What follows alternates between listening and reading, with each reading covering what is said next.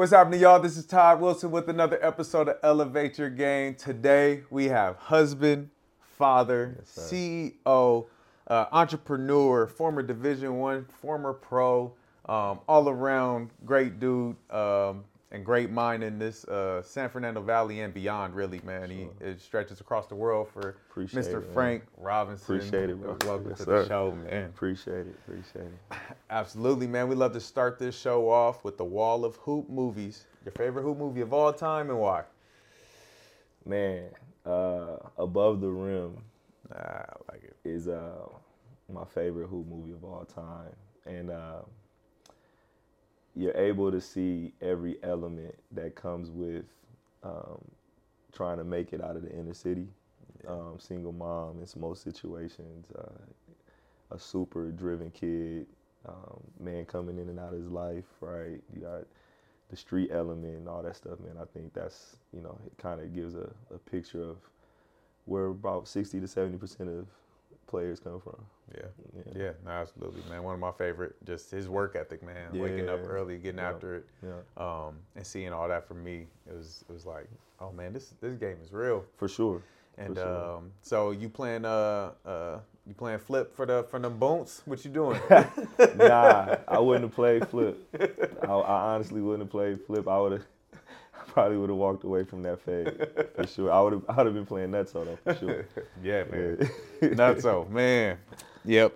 So, uh, man, when did you fall in love with basketball? Man, I want to say uh, my junior year of college. To be honest with you, yeah, I think, uh, you know, we we, it was the end of my junior year. I had came off of a season where um, the strength coach that they hired put weight on everybody, right? And I went from 205 to 225, and I'm a super athletic wing at the time, and you know, I just I didn't understand why he why he did that, right? Now I'm battling injury, injuries after coming off of a six man of the year, averaging 11.5 points in 18 minutes a game type season, and now I'm averaging 12 points a game in 25 minutes. You know what I mean? Yeah. And it was a lot to do with my body changing and not really understanding it. Um, but that summer, I mean that spring, um, I met Dan Barto, um, who who's the head of IMG basketball, I believe, still. But at the time, he was um, running the pre-draft workouts out of uh, the Home Depot Center in Carson, and uh, this is, I believe, Florida won the national championship. So you had Okay. Al Horford, Corey Kemp, Brewer. Joe Kemp, like they're all in there doing pre-draft workouts, and it was the first time that I seen anything like that, right? And all this time, I'm thinking like, oh, I'm doing everything that I need to do to Hmm. get to the league, right? And I watched that workout, and I was like, oh man, I'm not doing enough. you know what I mean? And and Dan like saw me, um, and he took an interest in me, and, and kind of just told me, he's like, man, you built like a linebacker. You know, like you're not, you're not gonna be a pro at this size. And it was the first time, you know, somebody gave me that type of truth, Mhm. right? But he didn't just give me the truth; he gave me the blueprint, and we followed it. And by the time my senior season started, I was back down to 205. Uh, I'm probably way stronger, probably though I too. was super like man. It was th- that year, um, and I don't talk about this a lot because I was disappointed that I get I didn't get Big West Player of the Year, um, but I was top five in every stat.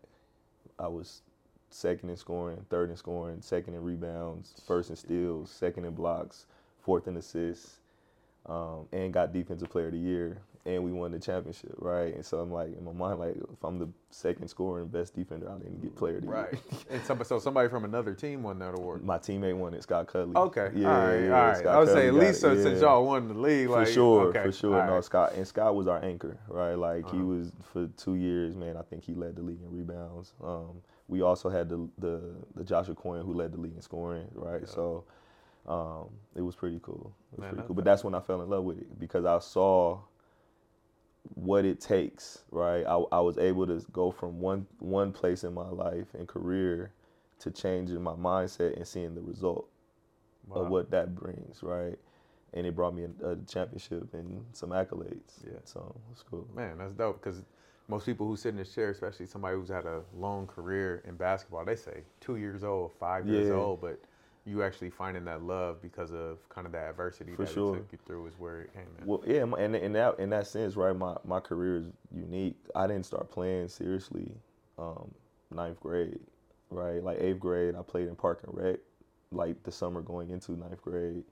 Um, I was cut in the beginning of the year as a freshman because I was going back and forth from football. The coach didn't know who I was. Ah. He allowed me to try out again, and then I ended up on varsity for playoffs, right? Wow. So, you know, it was it was something where I've always been athletic, and I I just I, like I want to fight all the time, right? Like fight for whatever is in front of me and try to win, Mm-hmm. and that that got me by for a long time, but not really loving the game, you know.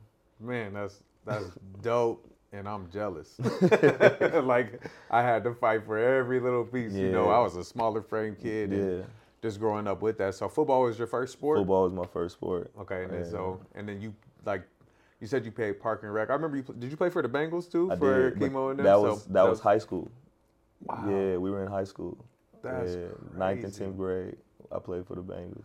Okay, and so um, tell me about young Frank. What was young Frank's upbringing like? Um, and um, you know, and how did it get you to be the man that you are today? Well, uh, my my grandparents raised me, um, and you know, in in a home in Compton where, you know, she adopted a lot of kids. So I was always around a community um, of people, right? And and being able to uh, grow through that, I think those different personalities and adjusting and, and not really ever having your own space, um, I think allowed me to be able to maneuver as an adult.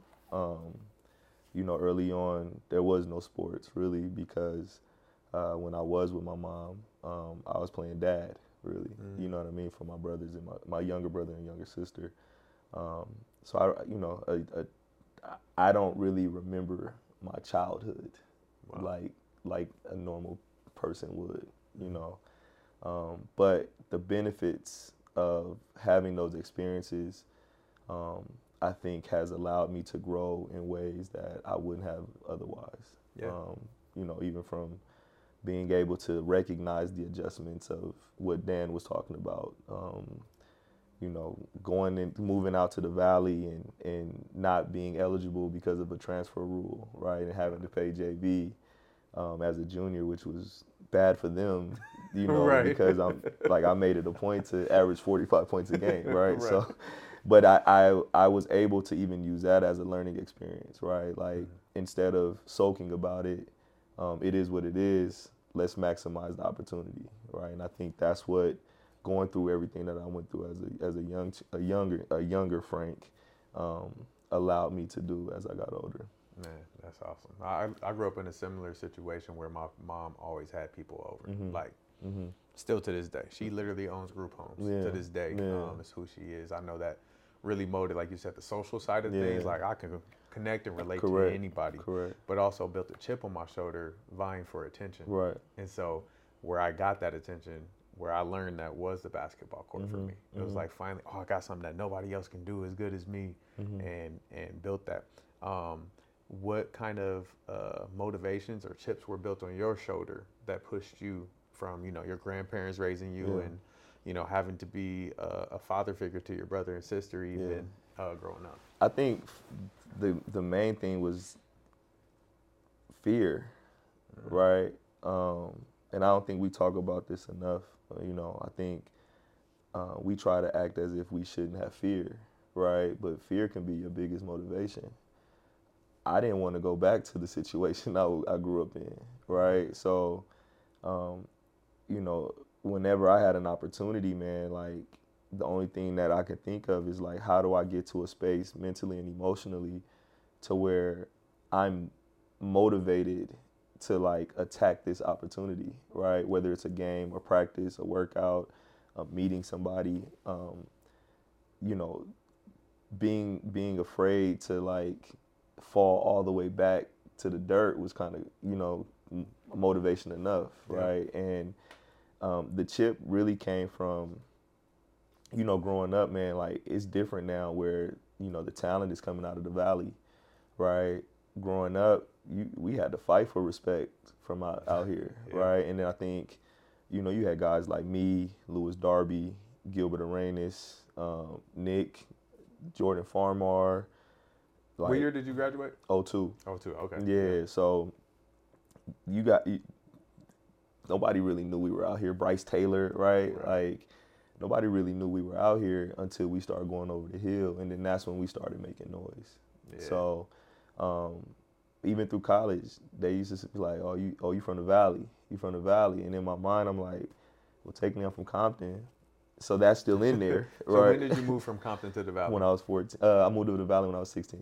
you were 16, but you were going to school out here No, I moved. I went to Chatsworth my junior year. Your junior year. And then what school were you at before? I was at Littlerock High School. So I went, moved from Compton, and then I moved to Palmdale for two years. And I did Littlerock, and then I moved to the Valley. I Then mean, you yeah, went to the the Valley. And yeah. then you went to Chatsworth. yeah. And then senior year, Graduated at Sylmar. graduated at Sylmar. Yeah, yeah. Got you. Okay, and so at Littlerock, that's where you played football. You got you Yeah. weren't on the basketball team, then yeah. you got put, on, the basketball. Yeah. And then playoffs. Playoffs, I didn't play, but they moved me up. I Uh-huh. averaged 30 as a freshman, and they were like, like the varsity coach was like, "How is he not?" You know what I mean? So, as a sophomore, I think I got uh, like honorable mention All CIF, um, averaging 15 and 10 as a sophomore, What position were you playing in? small forward. Okay. Bro, it was literally give him the ball on the right wing. He's gonna go hard right and try to dunk. Like there And was that's no. That's what you did? That's what I did. There Yeah. was no. there was no skill involved at all. It was just all power, um, and that's that's why I say you know when I moved out here and, and you know I had I was forced to play JV. Like, I didn't even know I was ranked, right? Like I remember playing the game in the summer and uh, we played this team, the uh, top prospects, the old Nike team, Yep. and the point guard I won't say his name, but like he was like, "This is Frank Robinson." What? You gotta say his name. It's all good. we know who it is. Nah, nah, we gonna go look at the. Somebody find top prospects point guard in oh, oh, 2000 for me. yeah, like he, but he said it, and he was like, "How is he ranked? Like what?" And I'm like, "Bro, I'm from Pound. I don't even. They don't even not even talking about basketball. You know what I mean? Right. So." I, that that kind of woke me up, man. And then when I finally checked into Chatsworth and they said I was ineligible, I just decided to use that year to work on all my guard skills. So I basically had live, you know, like you know, cone drills basically. like I a big. I hear you. Who else was it? Uh, DeAndre Daniels played JV. Yeah, yeah, Was, was- not Spencer. Was it Spencer? Then no, I don't no, think Spencer did. Uh, Um, who else was that other person that played JV at Taft that shouldn't I- have been? I think it was Bryce Jones Drew. It was bright. Yeah, yeah. Like, what are y'all doing yeah. playing JV? But those. It- and when I knew, this is when I knew that, um, I was, I was one of those guys, right?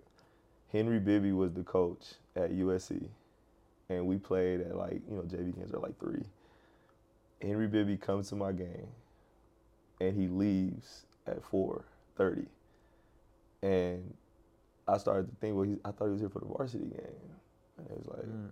Come for you. for you, right? And I was like, I was like, okay, okay, like, I don't think I've ever heard of a college coach yeah, from a JV you know what I mean. But it, but I was a junior, Right, right? And you you talking about a, a 6'3", 195 athlete playing JV, and now I'm starting to figure out how to change directions, how to shoot. Like I'm just getting live reps every game, you know. That's so dope.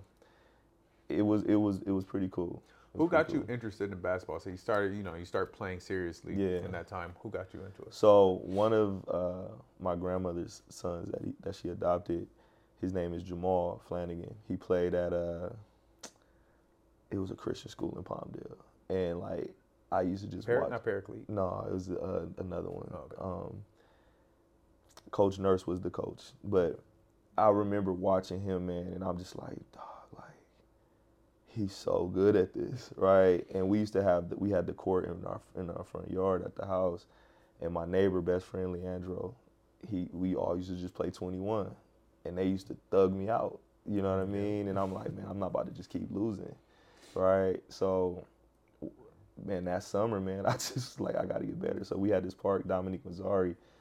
We used to run from 40th and S to 55th and S8, three days a week. Hmm. Run in the desert and go hoop until the lights came on, and then run back, right? And you don't know it at the time, but man, that builds something different in you. Yep. You know what I mean? And that just became habit. So I would I would credit uh, Jamal and Leandro. That's dope. And then uh, actually working on your skills, did you get it just through playing, or did you have you know skill developer, Yeah. somebody who was working with you on your game specifically? All right, so there's levels, right? Yep. I think one of the best um, skill developers, like from a scoring standpoint, is Ken Croft, right? And I, you know, Ken works with Dusty Stromer right Yeah. now, but uh, when when he worked with Sky for a little bit also, but when I was when I was uh, a junior, Fluke Fluker introduced me to him, and like the stuff he was showing me was mind blowing. You know what I mean? And I'm like, yo, like like different footwork and how to come off screens, how because I'm left-handed, if you come off this way, you want to jump off two feet instead of uh, right left, and and my willingness or or like desire of not wanting to go back to Palmdale, right? Or to wherever situation that if I didn't have basketball I would be in, man, I sat there and listened, right? And we would spend hours. Um, you know, one of the days, and this is before I got with Rico Hines, but one of the things that happened, um, Gilbert, right, is the big homie, right? Like at this time, he's 2000, 2001, and I'm 2002. So like they're looking at me as the next Gilbert, right? And man, Gil came home from Arizona one. I mean, no, he came home. This is now I'm uh, going into my sophomore year in college, and he had just finished his first year in the league, and I'm like, we at Balboa Park. That's where you, that's where the runs was, right? So I'm like, oh yeah, I'm about to get at Gil, right? And that first day, I was frying Gil, right? Frying Gil. And, you know, as a young guy, like, that's who we looked up to. His dad was my AU coach with the pumps. Like, so I, I know him. There's a relationship there. Um, and, man, you couldn't tell me nothing that day, right? I forgot that we come back the next day. You know what I mean? right. Like, runs are every day. yeah, so back that back- then it was Monday through Thursday, Yeah. right? So, you know, and, and mind you, this is young Frank, young Nick, young Jordan Farmar, young Bryce. Ta- like it's the runs is heavy, and then you got Bryon, uh, uh, Bryon Russell, and all of the OGs too, right? So, man, you, we come back the next day, and I, my swag different. I walked in all cool, you know what I mean? Uh, Gil not talking to nobody. oh snap! And first game, he came over and guarded me, right? And I'm like, I don't know why he did that. I'm about to do the same thing I did yesterday, right? Bro, when I say that this man embarrassed me in front of everybody, like he would meet, I would do my hezzy, get into my pull up. He would meet the ball behind my head, like timed everything, right? Oh, And I'm talking about I've never wit I've never experienced that, right? Like I'm not able to get to the basket anymore. Like he he not talking at all though. It's just laser focused The on men- taking everything that I did the day before. right? So it's the last game and this is when I learned that at a high level they talk a lot of trash, right? Mm. And he's posting me up at half court, man. He's like, yo. So yesterday you got me. All right? Bro, I kid you not. Yesterday you got me. You know, I'm gonna call you later and tell you what you did wrong today. But first I'm gonna make this shot, I'm gonna go get my stuff and I'm gonna go home. Bro, he must have bumped me hezzy from half like right inside half court. Hezzy turned around and it felt like the ball was in the air forever. I'm just like, man, he can't make this shot. I, I see Mike Law on the back like this, like I see you, it's everybody in the gym, bro. And all of a sudden, cash, they all go crazy. We on the main court at Balboa. So I turned back around to say good game. He wasn't there, right? this man grabbed his stuff. Bro, he grabbed his stuff already. While the ball, he shot it and went. I don't know how, bro. I look to the door, and he's at the door like, I'm gonna call you later. Bro, so, so so so now I'm in a situation. I'm like, yo, I I, I really I didn't I didn't factor all this stuff right. that, that goes into being agent zero, right? And he, he wasn't agent zero yet. Right, so when he called me, it's the best advice he, I could have got. Um, he said that I changed my approach based on my level of success from the day before. Mm. And instead of playing my game, I started playing his game. Right? And he said that if I want to continue playing at a high level, I'm going to have to change my form because the way I shoot now, it was like a slingshot, right? Like as a lefty, I'm coming all the way up here and then releasing. Mhm. He's like, you got to fix your form, right? So circle back to Ken Croft. I called Ken like, Ken, I'm ready. Like, I'm ready to like be serious about it.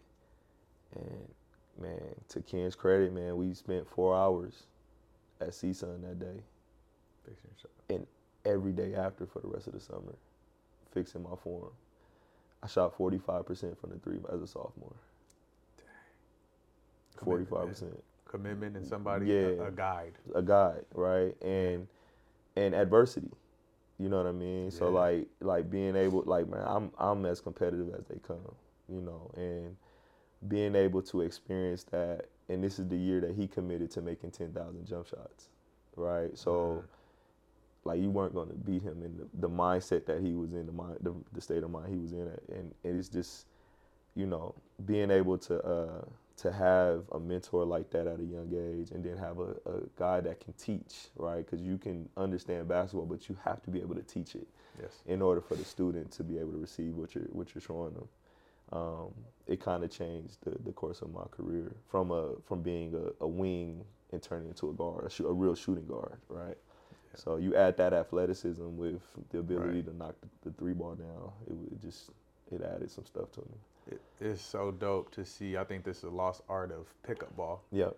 Is that you know your situation is a very high level situation, Mhm. but that's how we learned was playing pickup For ball sure. from the OGs, teaching us the game and showing us, hey, he like he he, he busted your Yeah. I don't cuss on here. Yeah. He busted your butt that day on the court, but then he called you and told you. He told me.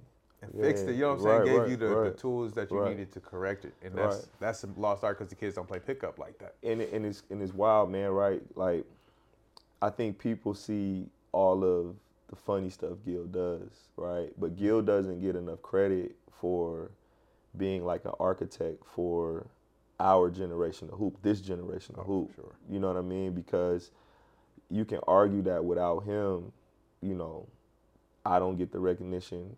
Nick doesn't get it. Jordan doesn't get it.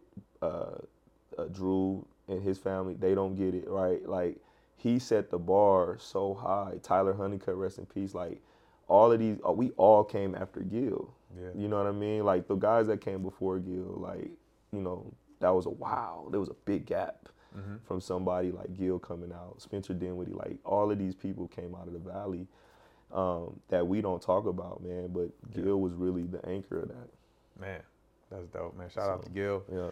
Um, I remember the first time I played him 360 hmm uh, league. He was I think, retired at the point, but Mhm. uh, it was that experience. I, I ripped him at half court, hmm and uh, you know he think I'm some just little light skinned dude. I'm Yeah. sure at that point, but I got locked, so ripped him and dunked it.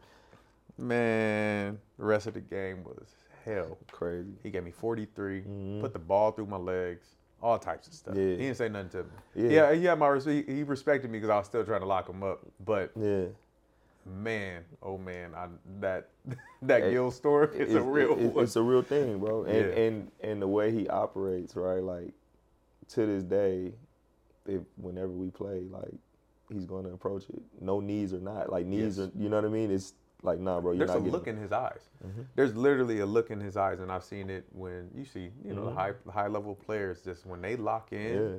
I've seen you went back in the day at 360 Yeah. when you were working out with Impact. Like Yeah. I've seen you literally dunk almost every single time down the court. Like, oh y'all really not gonna stop, Stop me. No, I, I remember at Impact, John Wall asked Gio like, "Hey, bro, why Frank ain't in the league?" Right? and and Gio was like, "Man, it's more to it than just hoop." right? And it's the politics that come with it. You know what I mean? And and just being in the right situation at the right time. Um, but yeah, that that being able to get to a certain place, man, I think these days a lot of kids they don't they don't know like the mentality you have to have, right? Like everything is about being friends right now. Yeah. And the kids like you see a J. Crow, right? J. Crow on the court, he's not friends with anybody, right? Elijah is not friends with anybody, Yeah. right? And they're dominating their their their their space, right? Um, a lot of there's a lot of kids that are I'm not gonna say a lot of kids that are just as talented, but there's kids that are as talented as them, but they don't have the same mentality, Not the killers. right? And and Yeah. that mentality, even if you're not as talented as them, will separate you because a college coach's job is on the line, an NBA coach's job is on the line, Yes. and they're gonna want to take the kid that is locked in and, and can reach that, right? If you have that mentality and the game, you're talking about all time great, right? And I think you know Gil, without the injury, becomes an all time great. Yeah, So- absolutely. Um, going back to a little bit of high school, so you said you were ranked as a junior, so that Mhm. means you play AAU. Like, how did you get on Mhm. the radar? What Yeah. was that experience like playing in, you know, Palmdale, Lancaster, and, And, and, then getting um, out of there. yeah, yeah, Yeah. getting out of there. So, how did that transition happen? You getting to the Valley, and then what was the AAU scene like for you? And and you know, Man, I'm gonna just go ahead and say it, man. Like, I moved out here um, with chemo, Mhm. right? And you know, we ended up at Chatsworth, and I was top 100 at the time, right? And I didn't know, I didn't know what that meant. SoCal hoops was the big thing at the Yeah. time with with Jerry Gill. Shout out Jerry Gill and, and my my point guard David Gill, right? But um, you know, when I moved out here, it, it was eye opening because there was so many other players that were either just as good as me or better, Mhm. right? And now I'm closer to LA, so we're over the hill a lot. Um, but I realized that every game I had the best matchup, and eh, again, it's not registering to me because I I'm not from this culture, right? So. Um, junior year was the first time um, that I was on the circuit. I played for the Pumps, um, Okay.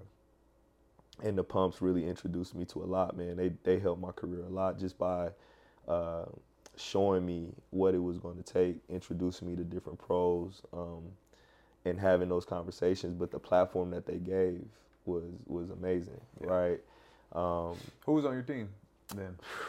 man, we had Bryce Taylor, Jordan Farmar. Um, I want to say Nick played with us for a little bit. Omar Wilkes. Uh, we ba- we tried to build a team from the valley, basically. Mhm. Um, then then there was another team. Man, I don't even remember some of those the other guys to be honest with you, but it was another. It was the the team that David had. Dana had his team, and David had a Ah, team, right? Um, but where I got recognized was at the pump camp, right? Mhm. I remember mowing, cutting grass, made my little five hundred dollars, paid for the camp. Wait, Yeah. wait, you had to work to pay for the camp that you went Absolutely. to. Let's talk about that. Yeah, like, hear yeah. that? y'all hear that, kids? Yeah, like, you had to work for the opportunity. For sure. be Co- able my my high that. school coach, uh, Ben Dale at Littlerock, um, he lived on the Air Force Base in Lancaster. And every Monday, I would go to the Air Force Base. He would have his uh, neighbors pay me like $30 to cut their, their grass. I would take that $30. He would hold it. By the time I got to $500, we paid for the camp. And that him holding it was ensuring that I don't spend it, right? right, right. Um, and I go to the camp and I made the top twenty game, right? And it was, bro. Again, like I was in the top percentile of athleticism, so Right. a, a lot of my recognition came just because I could jump. Um, by the time my, I think I played in Rockfish Spring League after my junior year. Now you're talking about I'm an all around guard because I had 30 games of practicing guard skills and I was the only player. They said I was at the time I was the only player in the history of the Rockfish Spring League to make the All Star game for the Rockfish Spring League, and then I got MVP of the game. So going into my senior year, I was uh, preseason player of the year for the city section. This is the same year with uh, Hassan Adams, Brandon Heath, uh, uh, uh, Evan Burns, right? And this is where, you know, before the season starts, where it's October 7th, I'll never forget it. I get in a fight, right, with my teammate. This is how I ended up at Sylmar, Uh, right? So, um, he was he got injured in the in the in the fight, and uh, the school had to make a decision. Um, they didn't kick me out, right, because I didn't start the fight. So Okay. it just because there was, you know, injuries to the other the other student, they had to do something. So I left. Um, basically went back home to Palmdale, which I was afraid to go back to. Mm. Um, but then, um, you know, I was able to, to my grandmother moved um, out of Palmdale into Sylmar. Oh. and that's how I ended up at Sylmar. Did So she do that for you, or this happened? it was, happenstance? it was, man, like she knew I didn't want to be in Palmdale. Yeah. You know what I mean? And it was like now I'm I'm going back to a situation where I'm never going to get recognized. You Mhm. know what I mean? So they, um, she she looked out. That's she dope. out. Yeah. That's dope, man. God, God heard your prayers, Man. man, for sure. Like I ain't going back to that place. yeah, man, so. it's just it's you know after that Paul got came, uh, Craig Brackins came out, but it was like it's so much harder. You Mm-hmm. Right. know what I mean? But yeah. And then uh, senior year, man. So the table's kind of set. You had a, you know, um, situation. You had to Mhm. leave where you thought you were going to be playing. Yeah. Mhm. So you end up at Sylmar. Is Bort was the coach then? Bort was the coach. Bort's still the coach. Yeah, he's still there, yeah. forever. Yeah, Um, yeah. And so, what was that experience like at Sylmar? It was cool. I, you know, obviously mentally and emotionally, I was going through a lot. Right? Yeah. You talking about, you know, being one of those kids that that everybody's talking about to like now the conversation's changed, right? Mm. Um, I was committed to Oregon, right, and I lost that. You know, I lost every offer Why?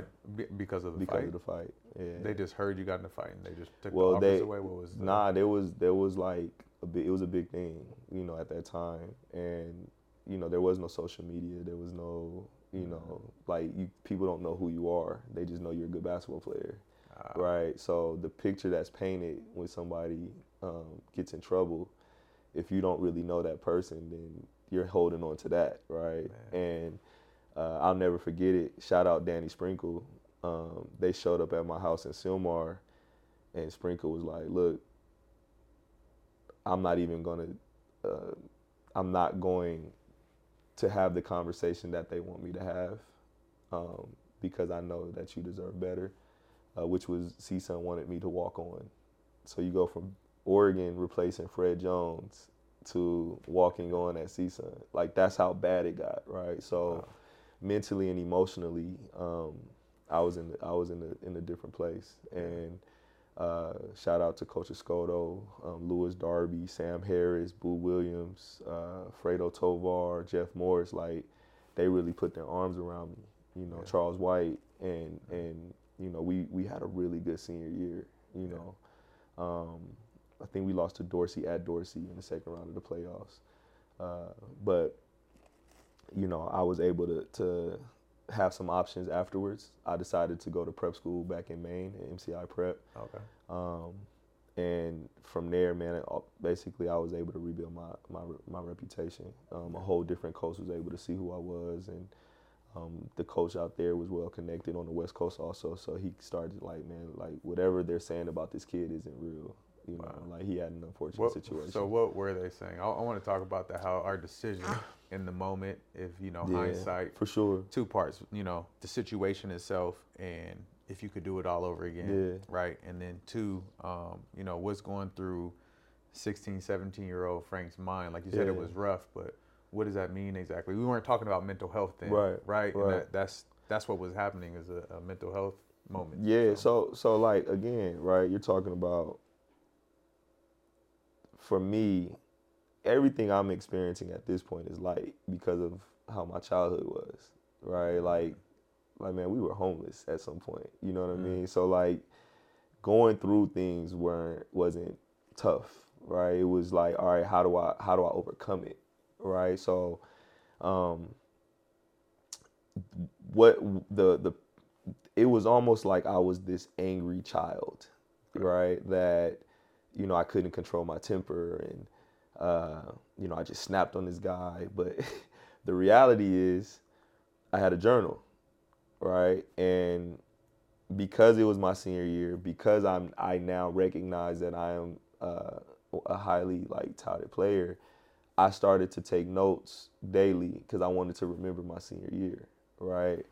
And the guy that I fought, man, like, I, he's in my journal. I'm like, look, man, like, I don't know how much more, you know, I can take of this guy, like being the team bully. Mm. Um, I don't know, you know, uh, why, right? Like you talking about wearing practice and college coaches are there to see me and he elbows me in my mouth for no reason. Like stuff like that, right? And it's like mm. at some point, you know, you can only have so much composure before you, you look like yep. you can get picked on, right? right. So um, you know, those were the things that were said being said.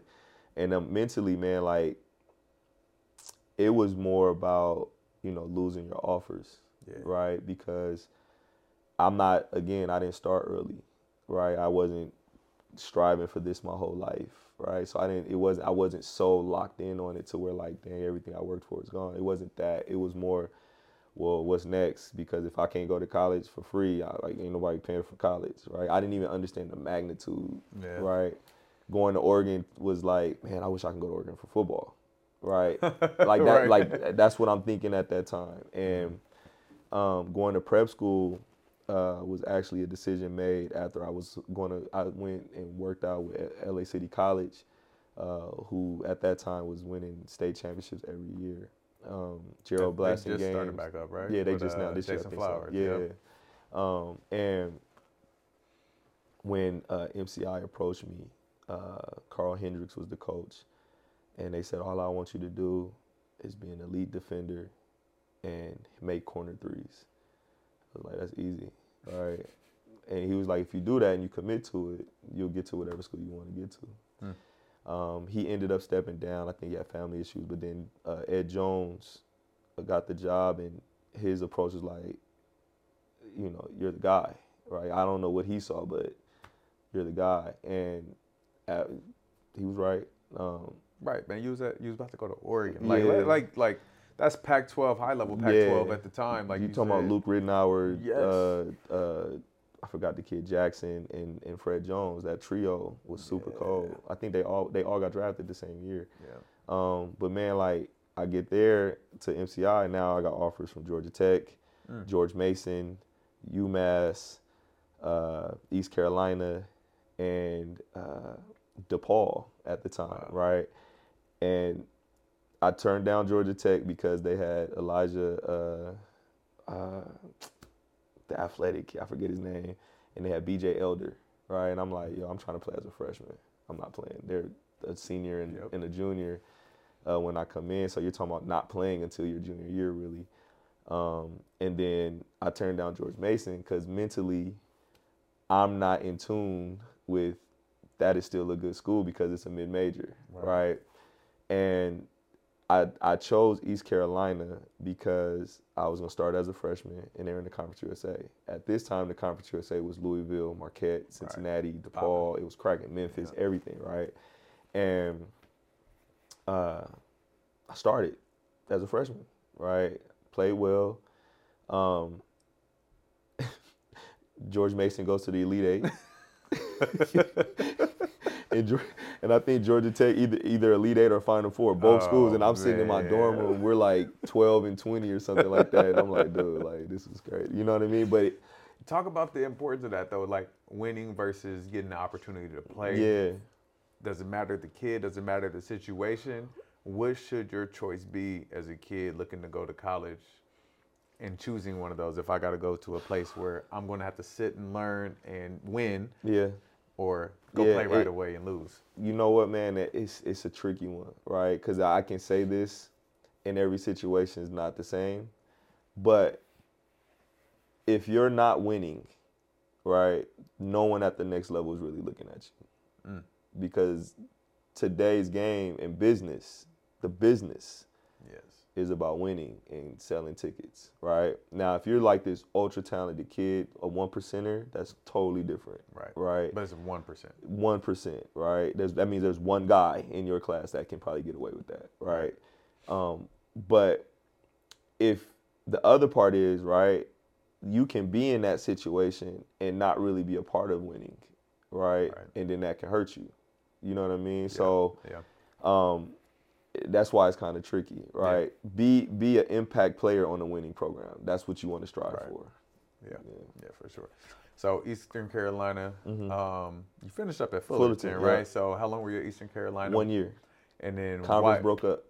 Conference broke up, so gave you free range to go wherever you No, want, or but when I I'm not about to stay in North Carolina to play against there we go. You know what I mean? West Like, Coast people belong on the West Coast. like- we like like I went there to play against Cincinnati and Francisco Garcia and James White and I didn't go there like and then there's no disrespect to anybody else. I didn't go there to play for the the new school the new conference, right? So um, Mike Cook gonna be mad at me. I'm sorry, Mike. I broke up our dynasty, but um, you know when I when I came home, the plan was to go to USC with Nick, right? Because remember Henry Bibby was was the coach yes, and as I'm coming home, I'm getting settled. You know, I'm, I'm narrowing it down between San Diego State and USC. Henry Bibby gets fired, and Tim Floyd's the coach. And I'm like, with all due respect, I'm not playing for Tim Floyd. You know, you talking about Gabe Pruitt, me, and Nick on the same team, and Tim Floyd walks the ball up. It's 50 points a game. Somebody's gonna be out.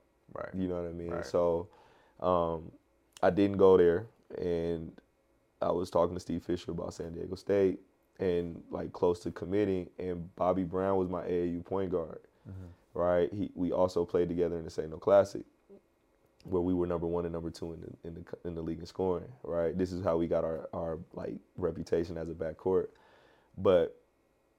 I'm going to play pickup at Cal State Fullerton, right? And somehow it turned into an unofficial visit with the players, right? Before or after you hooped? Uh, it, I guess it was set up like Oh, they were like, the come, whole come, come hoop, us. right? And the next thing you know, like you got Pape Sow there, like y'all just Oh. got drafted from Fullerton, right? Bobby just got freshman of the year. Ralphie Holmes, they was calling him sensational. Like, like I'm like, yo, this is a vibe. You know what I mean? Yeah. Like, and you know, I had I, I prayed about it, man, and I talked to my godfather uh, uh, about it, and he was like, man, like, why not be a big fish in a small pond, right? Like, everybody's chasing the same thing, and this is how they sold me. Man, you and Bobby can be like Jameer Nelson and Delonte West, and I was like, we can, right? Yep. And it sure enough turned out that way. Like, Yeah, we- man. It turned out that way, so it was dope. No, those were um so those are the years. So I grew up in Corona. So Mm-hmm. Fullerton was right there and you know, all that. And so just paying attention to what was happening then. Yeah. And my boy was at Fullerton College. Tim Denson was at Yep. Fullerton College around Yep. the same time. And uh so Fullerton was cracking for a couple of years. Yeah, it And, was um, good. It was good. you know, we always, you know, then I didn't like, I wasn't into basketball like I am now, but I knew names. Mm-hmm. Yeah, So I knew who, you know, I knew your name, and I remember meeting you years later at Mm-hmm. 360 when you were, you know, work, I think working out with Steve probably, right? Or, yeah, or in back getting ready, getting ready for the draft. Yeah, Yep. so pre-draft stuff, and um, just remembering your name, like, oh, that's Yeah. Cal State Yeah, like, that's Frank yeah. Robinson. Like never knowing who you were until you start dunking on fools. I'm like, now I know. And Yeah. um, dang. And so Cal State Fullerton, man, Mm-hmm. time of your life. Yeah, So you know you talked about the transition, Yeah. gaining the weight, the Yeah. losing the weight, having a great senior year. What about overall in the um, development of who Frank Robinson is and who he became as a basketball player? man, I had I had really good roommates, right? Um, I never, I, I've I've never been uh, like a like the typical athlete. I don't know if that makes sense, right? And I think it's because of my upbringing. Like I was already um, an old man. You know what I mean? Like I've experienced so much in life at this point. Like I wasn't hanging out as much, right? Um, and you know, obviously we hung out, but it wasn't like I'm not hanging around like like you know gossiping or being around nonsense all the time because I'm thinking about like all right, well, how do we build this, right? Like I have a, I've had an entrepreneurial spirit from you know the time that I, I got to college, if I'm being honest, and you know I just saw so many holes, right? Um, so um, and I, you know, my, my my wife now, we started dating. We were best friends in, in high school at Chatsworth, Oh, and then we started dating when she graduated from Howard. Um, and you know now we're married. So like a lot of the stuff, you know, hanging out and going out and stuff in college, we didn't we didn't really do. Um, but what what where I did develop as a as a man, um, as a young man, um, was really being able to pay attention to the adult figures in my life without the stress that a normal college kid would have, mm-hmm. right? Uh, because my grades were always on point, right? Like I did, I, I did a lot of stuff early so that I can like kind of just see what you know what else I can do and maximize my time. Again, like I didn't start doing extra workouts until my junior year, right? Um, and I mean, to my going into my senior year actually, and I don't promote that. I'm telling you that. right, right. Let them know. That was a mistake because, you know, in, instead of being undrafted and signing with the Hawks, I could have been a lottery pick. You know what I mean? Like if you really yeah. think about it, like the time you put in is what you get out. Like my athleticism and talent got me in. Imagine if I had a work ethic to match. You know what I mean? At that time, um, but you know, just just learning, man, how to just be an adult. You know, you're out there on your own. Um, time management, right? Like I, I really was on top of a lot of stuff at that point. How did all of this stability come out of instability with your like you said, you had a crazy upbringing, you yeah. saw a lot, been through a lot. Um, and kids so for the kid who out there who's de- dealing with some traumatic experiences, mm-hmm you know, what were the things that kept you grounded to get to this point to where you have this mental focus um, at that level? Survival. You know what I'm saying? Like, and, and, you know, as I got older, you know, me and my siblings, we grew further apart. And it's because of basketball, really, you mm-hmm. know. And um, when we were younger, I just I never wanted to put myself or put them in a situation to where we needed anything, right? Like, like man, you're talking about I'm selling five dollar boxes of candy. You know what I mean? The dudes walking around. I was one of those kids, but I'm bringing home eighty dollars a night. Like I'm going to sell this candy. You know what I mean? Um, and it made sure it, that we had food to eat. So you, you're doing that at 11, 12, 13 years old. By the time you're 21, 22 like man, I'm I'm literally an adult. You know what I mean? Like yeah. I've been so, so providing for my family for a long time. Um, so that that I think that's I didn't I never had the chance to look at it as instability, right? Mm. It was always, okay, this has to get done. Let's get it done. You know. And what where did that come from? I think that's where I'm trying to get to. Is yeah. like, man, you, eh, you know, I think there's a definitely born with a, a gift from God mm-hmm. to have that, you know, that uh just that that spirit to mm-hmm. you was like, yo, we just get it done type yeah. of person. But was there an influence in your life that you could remember younger before the high school and all that, or was this just nah. Like, that was it? That was it. That's what it God was, made you to be, man. Yeah, yeah. In all honesty, right? Like, and I, I do, I do believe that I didn't stick in the league because there was a bigger purpose, right? I don't know if I'm still the person or playing the role in society today, if I make or stay in the league, right? Like, mm-hmm. I think I got the goal was to make it, right? Yep. I made it, right? right? After that, like God was like, "Yo, now I'm gonna do my work, right? This is what I, this is what what you're here to do." Man, it's funny. The scripture you're sitting behind is, and we know all things work for the mm-hmm. good for mm-hmm. those who are called according to the purpose. Yeah and love God. And man, that's that's what you're speaking to, man. Yeah. That, and that's why I love that scripture. Because yeah. anything that we go through in life, we can always like it's gonna work out for the good. For sure. And for you to recognize that, like, for hey, sure. that God had a different, and yeah. you can see it in everything you are doing now. Man. Like you are impacting the community, man. Like I appreciate it. And and uh, man, we love you for it, man. I appreciate talk, man. No, it's, it's been dope, real. man, to see. I remember when you did the first district yeah, combine. Yeah. We'll get into that later. Yeah, we'll sure. stay on track because sure. that's the fun stuff. Yeah. Um, so you so um, going into the league, mm-hmm. pre-draft mm-hmm. process, mm-hmm. Um, you know, uh, you just you just fell in love with the game. Yeah. You're just getting into this and seeing the doors that can open for you. Mm-hmm. Um, what was that experience like? I was obsessed at this point, right? Um, not not because I was threatened by anything, but I was obsessed because I was upset that at myself, that I didn't figure it out sooner, Mm. right? And now I'm in a position to where I'm better than a lot of these guys, but I don't have the name that they have, right? And uh, J.R. Giddens was my roommate for pre-draft. Um, J.R., Bryce Taylor, and myself. That was an uh, athletic forward from uh, BYU. I forget his name, but that was our class with Aaron Mintz, right? Yeah. And John McClain did our pre-draft, man, and I'm just sitting here like John or Don? uh, Don McClain. Don. Yep. Sorry, Don good. McClain. I think about John Manning. Yeah, yeah. Um, but Don McClain did our pre-draft, and again, that's another level, right? Like it's intense all the time. Um, and I'm just sitting here like, yo, like a lot of these guys can't do what I do, you know, and that's the mindset that I had all the way through.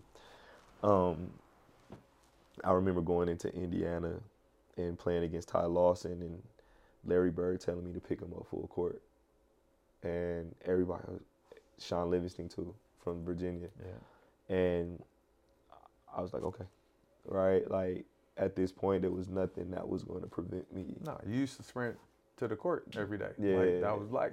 You see what I'm saying? So Yeah.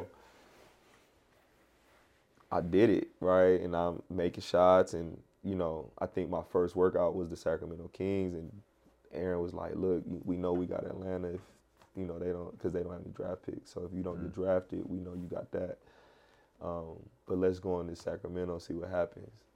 Killed it, right? Like I went from one workout to 18, right? Because word travels fast, Right, right. So I killed Sacramento. Next thing you know, he's like, "Yo, Indiana wants you to come. Yo, the Sun- Suns want you to come. Yo, Memphis wants you to come. Boston wants you to come. Clippers want you to come. Clippers want you to come back. Lakers want you like."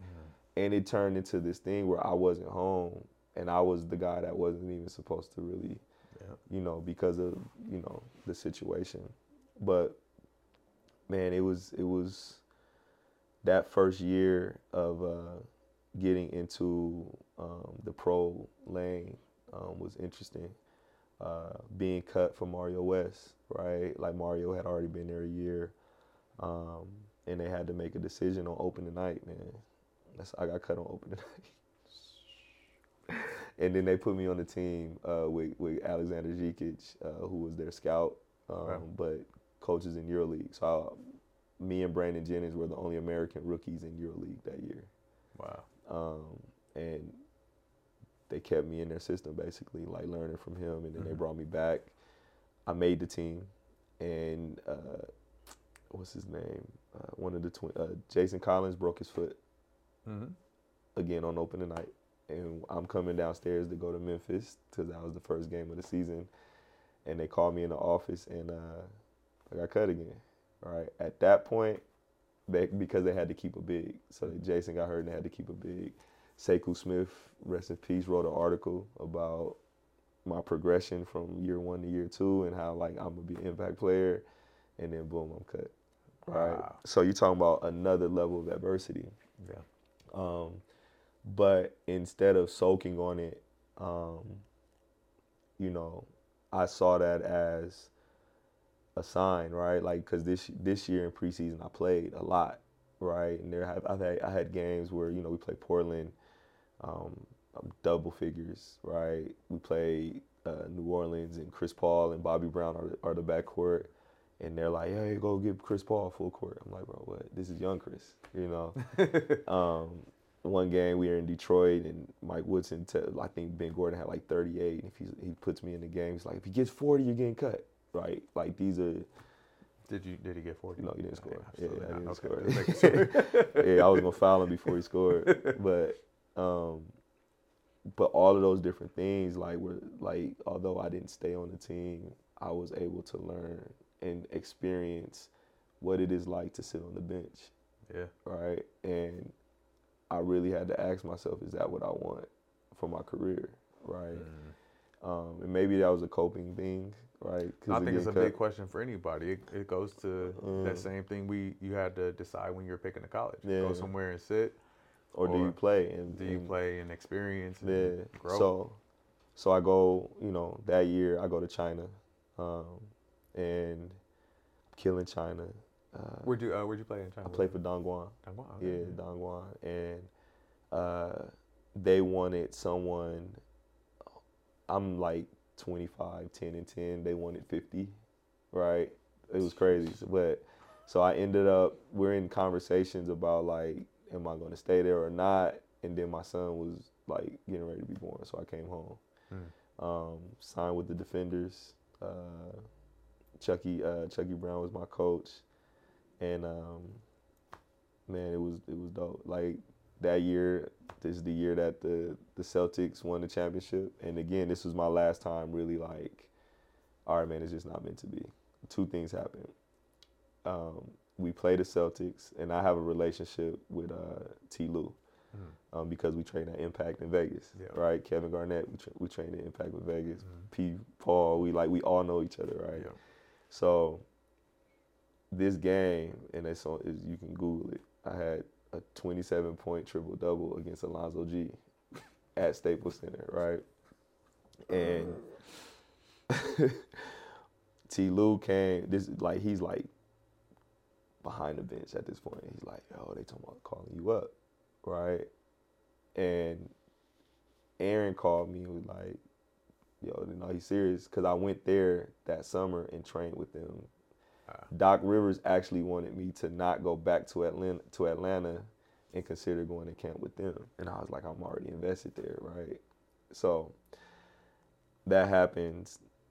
Next, uh, I tear my hamstring. Right, and so Aaron's like, "Look, you can go, but if you fail your physical, like it'll just make you look bad." And I was like, "Yeah, I don't want to lie to him." You know what I mean? Right. So I get back healthy, man. Lakers uh, play. Some, I'm signed up to play summer league with the Lakers, and I'm starting. This is a team. You got Derrick Caracter just got drafted, so we're with them. Okay. Gerald Green is on the team. Uh, DJ Strawberry, uh, somebody else. But like I was the starting two guard, and I steal the ball from Gerald Green. I go to dunk it, and I swing on the rim and land right on his foot. Turn my ankle. Yeah, bad though, like super bad sprain. You're talking about like four days before summer league, right? So this is when I met Dr. Pat, Mm. SRLA. Mhm. Um, it wasn't SRLA at the time; it was Advanced Chiropractic. Um, and Dr. Pat worked on my ankle, man, for like two times two times a day for those four days, and got me back good enough to where I can at least play. Okay. And I was on Sports Center twice, going back door out of the triangle dunking. Right. Um, the Spurs told me it was basically out of me and Gary Neal, and it would be dependent on who plays better in summer league. Mind you, I haven't practiced in four days. I played well the first couple days. Um, played against Omri Caspi, killed Omri, Ca- Omri Caspi.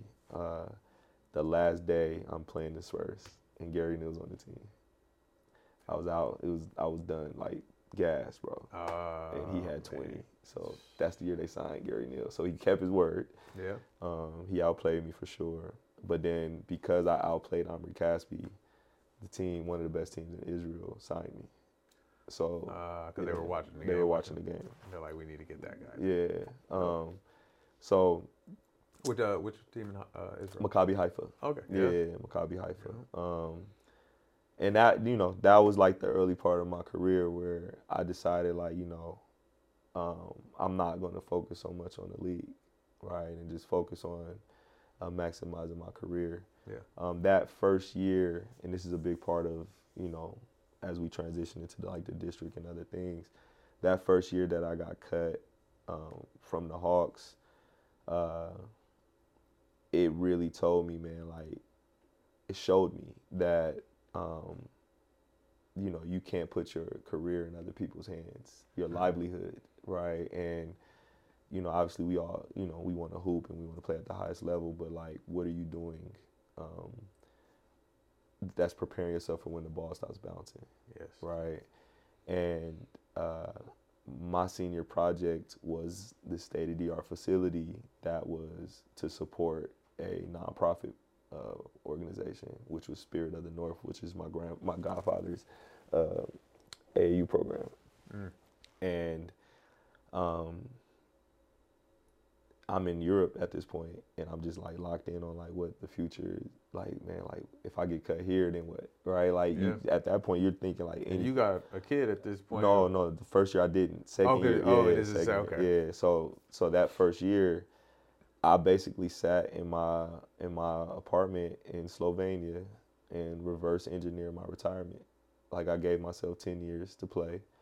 Um, I told myself by my fourth or fifth year I wanted to represent myself because I wanted to learn um, sports management.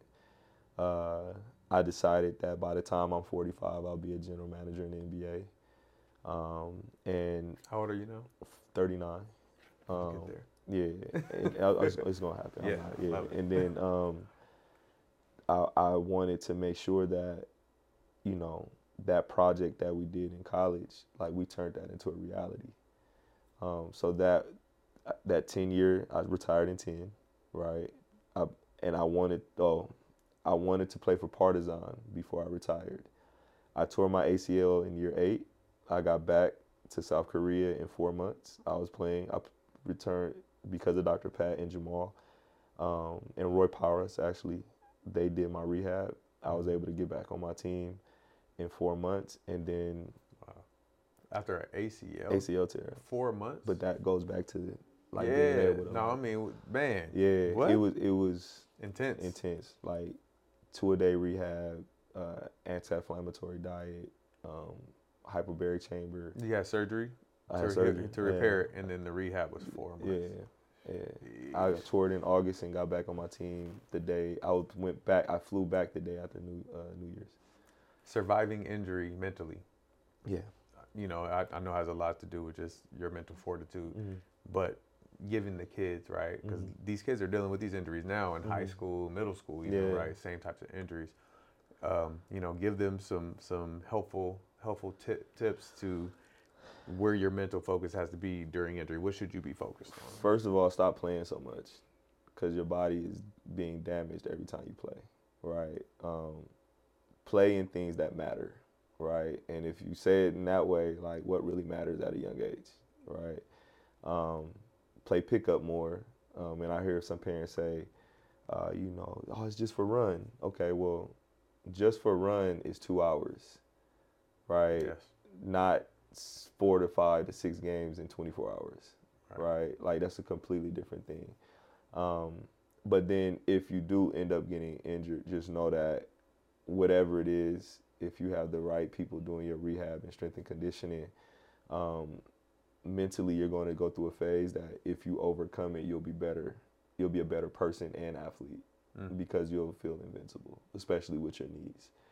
Um, so that that's kind of what I've learned in my journey. No, that's good. No, it's good to hear that. Yeah. Like the, it's way brighter on the other side yeah. of it, getting through that. And like you said, you got to go back and play mm-hmm. for one of your dream teams. Yeah. And um, and that was my sign though, right? Like that yeah. was being able to say like, you know, I played my first Euro League game was against them, and I walk out and like there's ten thousand people screaming at me because I'm the first one on the court, like cussing me out, and I'm like, y'all gotta play here. This is dope, right?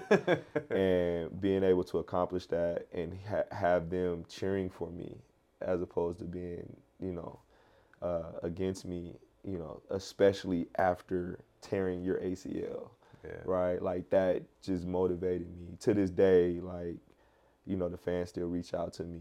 Um, they want me to come back and just be in the presence, right? Like as a fan. And um, they love basketball, man. So yeah. No, crazy fan. They like soccer fans. Yeah. What we see at soccer games, yeah. international soccer games. That's how basketball yeah, fans are. for sure. Um, quick, quickly, because I really want to. We we just want to talk about what you're doing now, but uh, your overseas experience, mm-hmm. man. You know, highlights, lowlights of yeah. uh, playing overseas.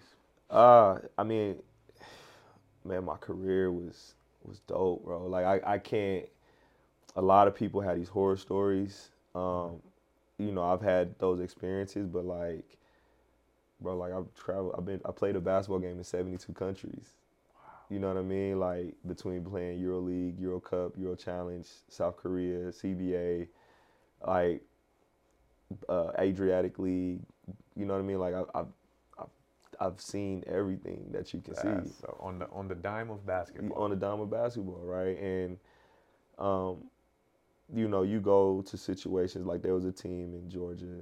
Uh, Greg Stiemsma was on my team. Brandon Gay, uh, Pierre uh, Pierce, um, the, the the Lithuanian national team coach. Like they had this big budget, um, and they had no intentions of paying anybody.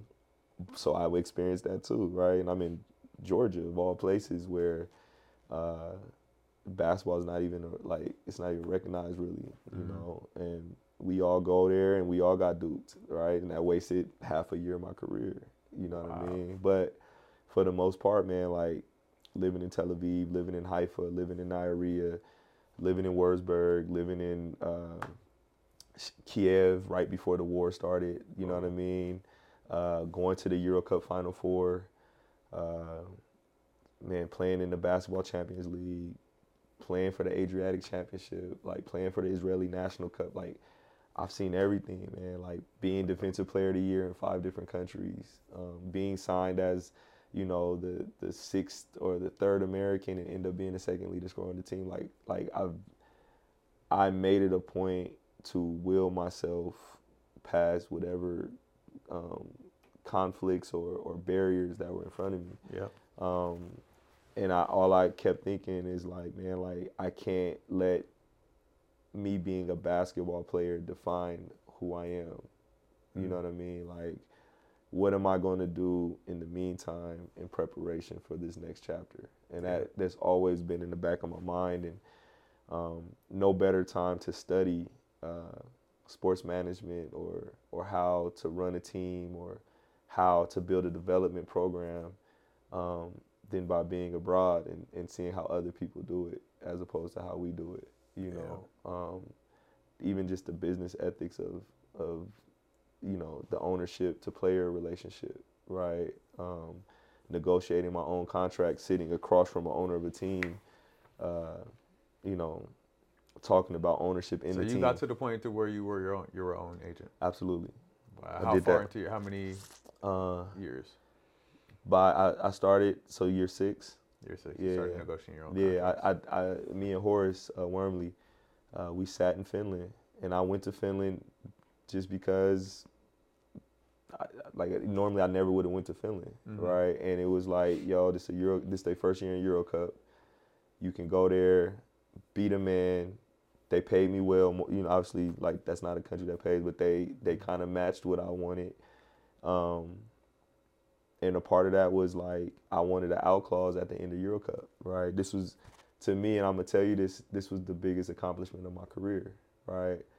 Being able to sit across from the owner of the team right before the deadline of my out clause, knowing that I put the out clause on a date that was before the last game of Euro Cup Mm. and if we got to a position to where um, we were going to go to the playoffs, I have all of the leverage, right? Because they're not going to pay me um, what they what they should pay me if uh, we're not in position to make it to the playoffs, Ah, right? right, right, because right. now we don't need you for the Finnish league; we need you for Euro Cup because that's global um, attention, Mhm. right? And I made sure that in that contract we had that out clause. So now you're talking about three days before the game. They tried to act like they forgot that the out clause was coming up. I had to remind them like, hey guys, we need to renegotiate or I'm not playing this last game and we need this last game in order to make the playoffs. Mm. I'm top ten in scoring the Euro Cup at the time. right? I got all the leverage. Leverage. You know, so we sit across Love and Horace and I took a lot of notes that day, like just like, all right, so what are the different scenarios? And I this was real practice. Horse, so Horse was on the team with you as well. No, I, he was in between jobs, so he came and stayed with me for a Oh, couple dope, months. okay. Yeah, so like we were. This is when we were playing in Sports Summit at CSUN when we were in the CSUN um, for that event, and I'm like, yo, like, bro, I'm about to try to negotiate equity in the team. And he was like, they're not gonna do that. I was like, I'm not gonna play, right? And so, so, so um, we negotiated that in the team. I mean, in the contract, and I negotiated a player option for year two, right? And I loved it there. Like it's a, it's the city called Loimaa, bro. It's Okay. middle of nowhere, but the people are amazing, right? Hmm. And I loved it. I didn't mind staying there for the rest of my career because it was, you know, at, at, at this point I've already played Euro League. I've already touched the league. Like I've done everything. I played in the CBA. Why not just go somewhere and have some stability, you know, instead of going to a different country every year? And I made sure the wording of the contract was if we qualify, then this contract, if we qualify for Euro Cup the next year, then this contract is fully guaranteed. Okay.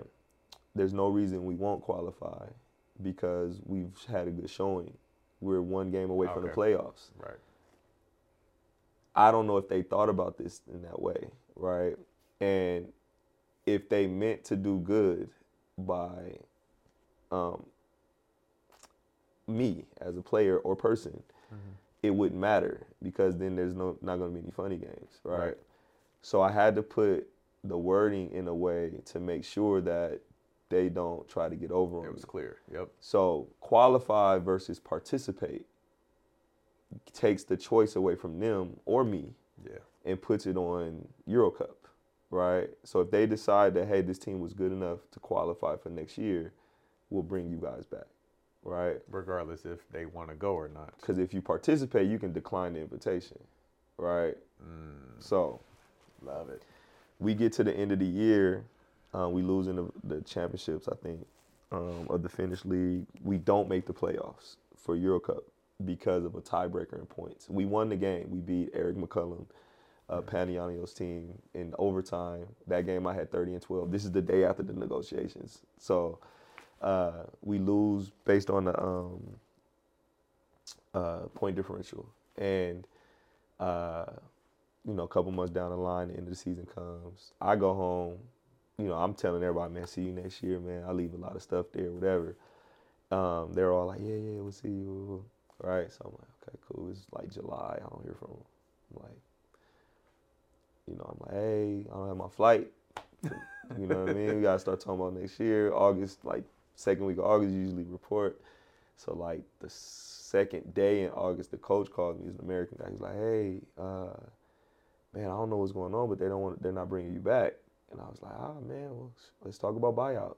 And he was like, no, I don't think you understand. Like, they don't have the, the money to bring you back. I said, well, man, it sucks, man, because you know we signed a contract, right? Um, and he's like, he's like, what do you mean? I was like, oh, I signed for two years. He was like, but then the Euro Cup uh, qualifications came out, Mm, and we were on there need all that. right? so he's like, uh, the the owner of the team calls me. He's like, yeah, we're not playing on Euro Cup, so you know, you know, it's just uh, I'm like, oh, that's crazy, man. So what we gonna do? And he's like, like he, I'm still talking we. I think we're going. I think uh, you know the team's going to do VTB, whatever. I'm like, oh, okay, cool. Like, I like Russia. You know, like I'm, I'm just at this point messing with him. And then he says, uh, yeah, we don't we don't have the money to pay you. I was like, well, unfortunately, Ari, uh, you know, it's August. I've turned down tons of jobs because I'm thinking I'm coming back to you guys and we have an agreement. He's like, yeah, but we're not playing. I said, Ari, go read the agreement. It says qualify. And he was like, he called me back. Read your contracts, ladies and gentlemen. Read your contracts. And he called me back, man, and was like, "Man, what- so what are we gonna do?" Right? Like, like I was like, "Man, we, I, you know, obviously, I'm not, I'm not gonna hit you over the head and take the whole thing. It's unfortunate that it's coming to this, but you know, we gotta at least cover half." And they honored it. Wow. So that was to me the That's biggest dope, accomplishment of my career. Right? It wasn't. It had nothing to do with me bouncing the ball. I was using this. Yes. Um, and uh, I think that year I ended up going back to Israel. Had a good season and went to South Korea. And that ne- that following year is when I tore my ACL. Ah, Yeah, so got you. Yeah. That's dope, man. Oh, That's super yeah, dope, man. That yeah. um, I'm sure you do, man. Just helping people who are overseas Yeah. read those contracts and For leverage sure. um, who they are, Mhm. right? In basketball, at that point you're a commodity, right? Mhm. If you don't produce the result that you want, they'll just get rid of you. So Easy. being able to leverage your talent and who you are, and you know get compensated For sure. that, and uh, For not let them use you. For sure, because that, that they're going to do that at every level. Yeah. So Um, so transition. So you said you, you were you were reverse engineering your retirement. You were preparing for what is now the district. Mhm. Um, so going to your closer to your years before retirement. Um, you know what what were your thoughts? How were you preparing for what the district is now? Man, so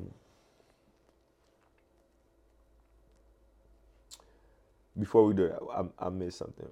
Rico Hines has played such an uh, Rico Hines, Todd Ramasar, Baron Davis, um, term like like these guys have all played a major part in who I've become as a basketball player, mentor, and uh, business person, right? And they're all three. They play those three roles, and they just so happen to be best friends, right? And without being able to be around them, like Rico's trained me since I was 19 years old. Like we had this big group of guys that all trained with Rico, Marcus Williams, Darrell Wright, Trevor Reza, man, Bobby Brown, Pooh Jeter, uh, De- Dejon Thompson. Like we all came from the same umbrella, right? And if you look around, all of us are doing something in the community um, Yeah. of where we are, um, where we're from, and, and uh, just hats off to, to Baron and Rico for, for and Todd for putting um, putting us in those positions to see you know how we how we should uh, conduct ourselves on and off the court. With that, uh, the thought of creating um, the district, um, Horace named it, right?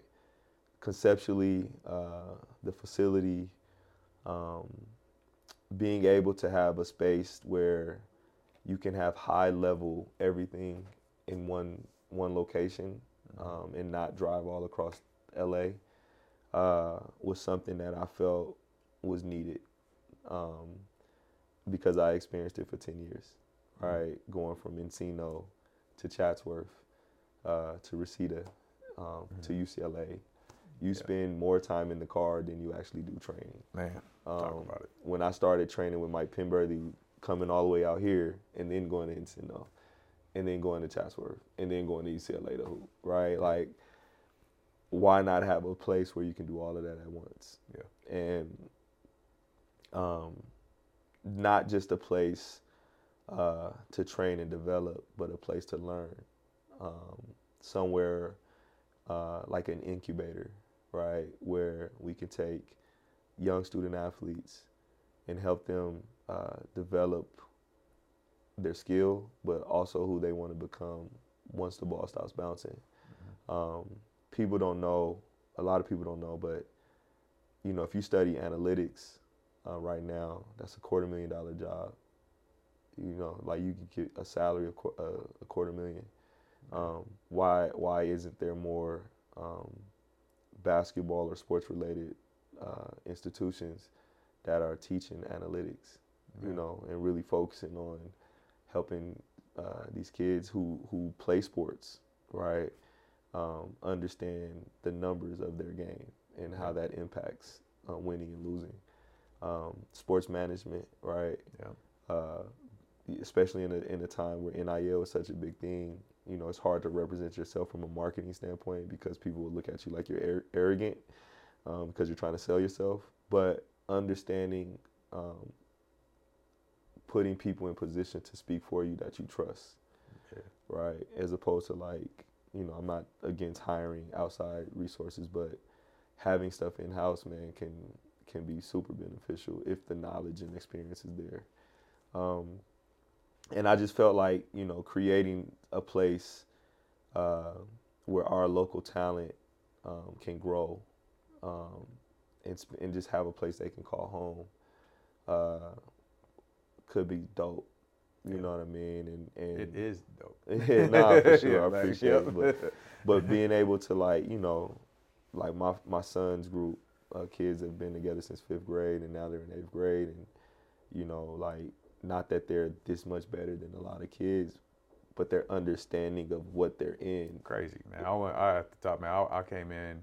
Uh, what was it? You guys were ending practice. I think we were coming and helping somebody work out, and the level of instruction that you guys were teaching and them being able to comprehend Mm-hmm. Right. that was what was amazing. Yeah. And they were doing it better than high schoolers, better Yeah. than college programs. I'm like, man, Yeah, they and get it. and if you if you start young, a lot of people feel like you know they're not gonna be able to receive that at that age, and that's not the truth. Nope. These kids are way smarter now than we ever were at their age because of you know we talk about this phone and social media and all that stuff.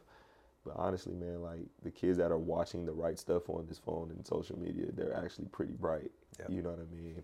Um, but but just have and then then our pros, right? Like guys that are that are from this area or not from this area that migrated to the valley, like having a place where they can come and, and feel safe. You know, nobody's like taking pictures of them.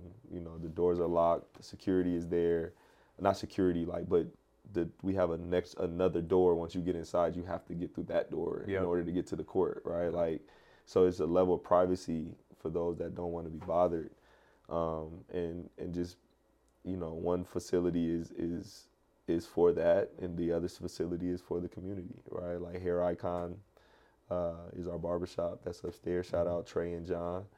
Um, we had a shoe store in the building for a little bit, but we're transitioning that into a district store. Um, That's right, man. Sell your own merch, dog. Nah, for sure. Like even I love t- that. to yo, like collaborations, right? Like Terrell Owens, this is his brand.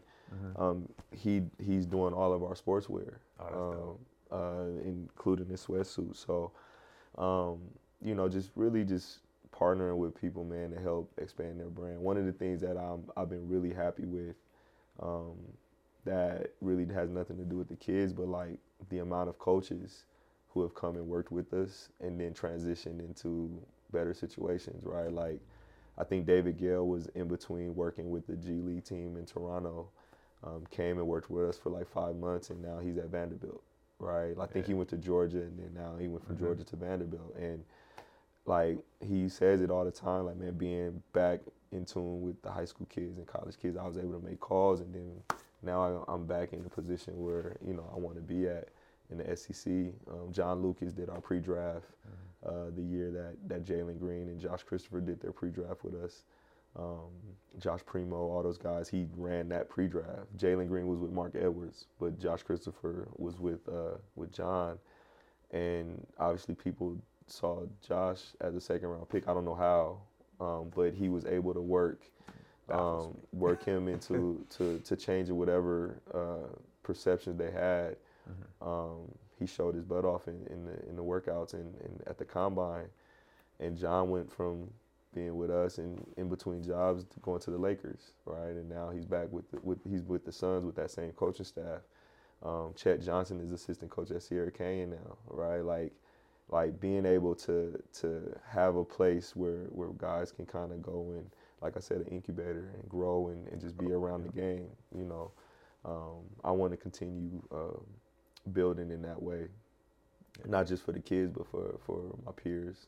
Right. Yeah. But I think it's even like like you said, man, the staple in the community and providing a space for the kids Mhm. is what's so important because Mhm. it's the future and the your approach to it. Like you Mhm. said, y'all ain't playing in tournaments every weekend. Yeah. Y'all go play in the ones that matter where you're going to compete, Right. gain some experience, and the level of training that you have for your kids. I remember your first, may I think it was your league. You had to do film at halftime. Yeah. You had a room set aside that the kids had to go watch film in, Yeah. and um, the first combine you had, it was like the NBA Yeah, combine. yeah. Just the level of detail and the level of um, professional, like Mhm. it's, it's professional. Like you invited the community in to like, yo, Todd, who you got? Bring them in. Like right. you were literally, hey, we're gonna bring this together. Yeah. This is for everybody.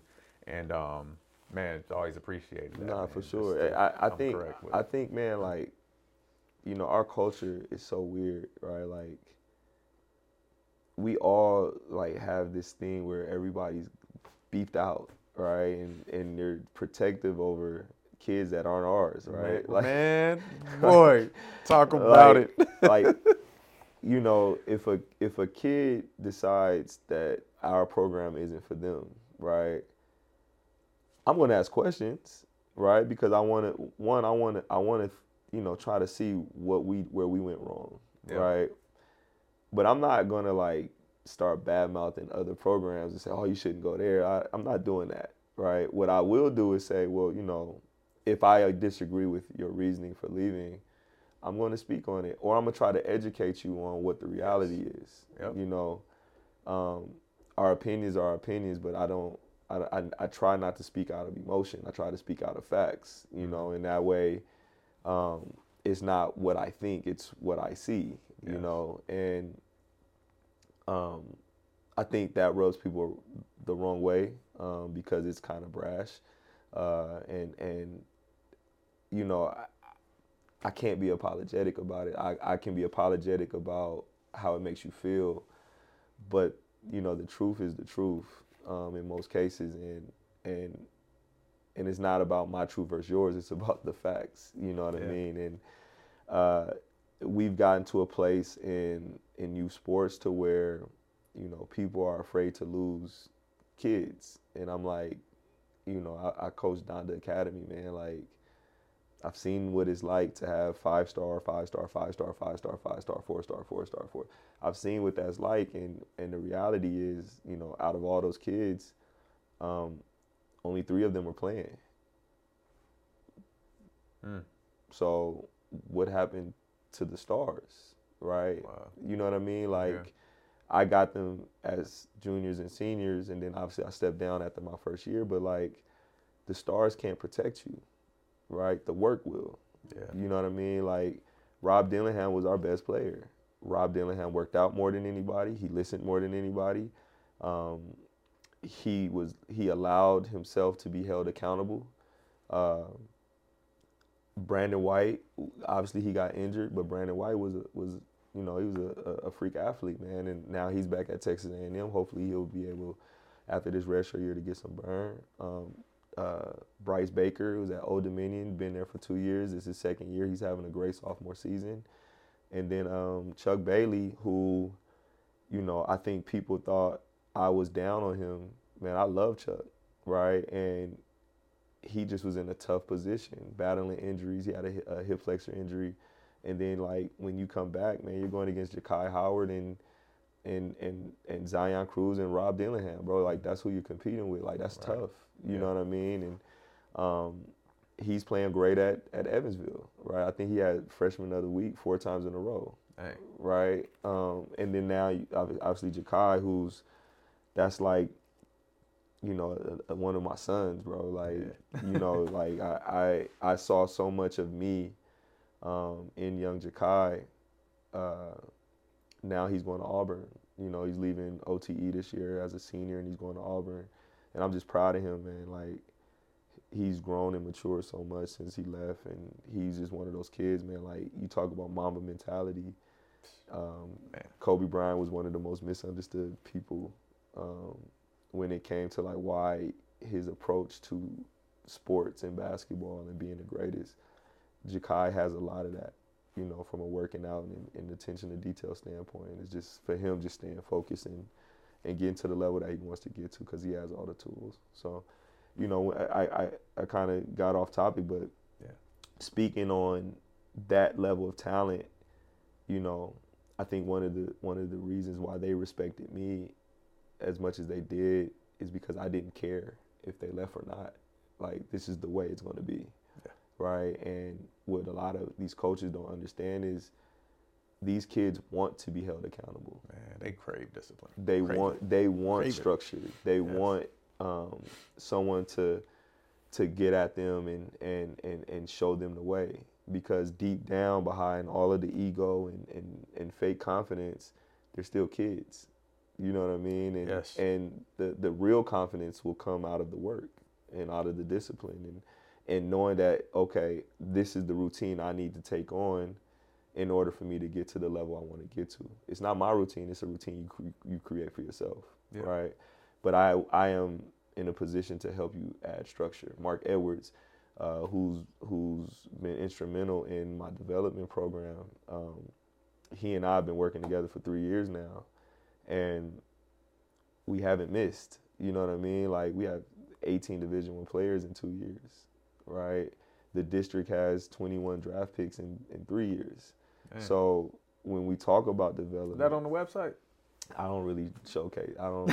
I don't. Say, I know. Yeah, yeah, I- no, I- that's good to know, though, man. I like that. That's that's on the record to show the impact that you're having Yeah. at the highest levels. You know, sure. because at the end of the day, that's what we're all doing this for. So, um, thank you for sharing that. Nah, you know, I sure. know. You know, you you kind of like me, man. Like if these kids is being helped, we don't kind of care about all the clout. And For all that sure, kinda it's stuff. not because it's not about us. It's not. It's not about it. It's not. And I uh, thank you for for kind of setting the record straight. You actually, uh, we're gonna have a new segment on this show, and it's starting right here with Frank Robinson. We're gonna do this.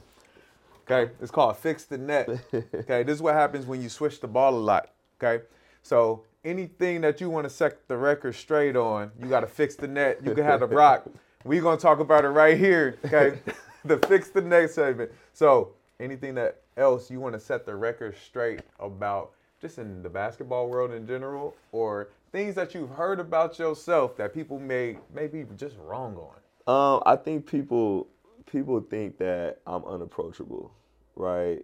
And I don't I I may be, I don't know. It's not but it's not intentional, right? I think that um I am very serious, right? But I'm not always serious. You know, I'm I'm just like I'm very uh, in tune with with what I want to accomplish for myself um, and what I want to see uh, from our basketball community, right? And I'm not saying like you know I'm the the almighty of anything, but you know I've experienced every level, right? And I've seen I've seen kids, man, not get to where they want to get to just because they didn't have guidance or you know they had a parent that thought that they understood something that they've never experienced.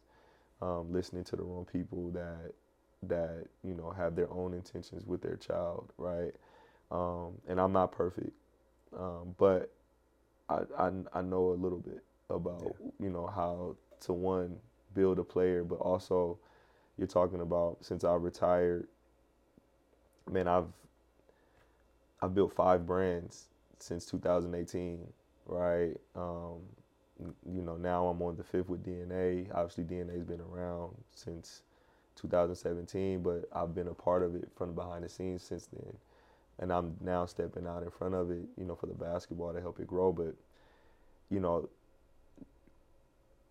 the the perception I think that has been created uh, with me is just, you know, I'm I'm a hard ass. you know what I mean? Yeah. And, and sometimes you got to I'll take that, man. I'll I'll be Coach Carter. You know what I mean? Like I'll I'll I'll be the uh, Morgan Freeman from Lean on Me. You know what I mean?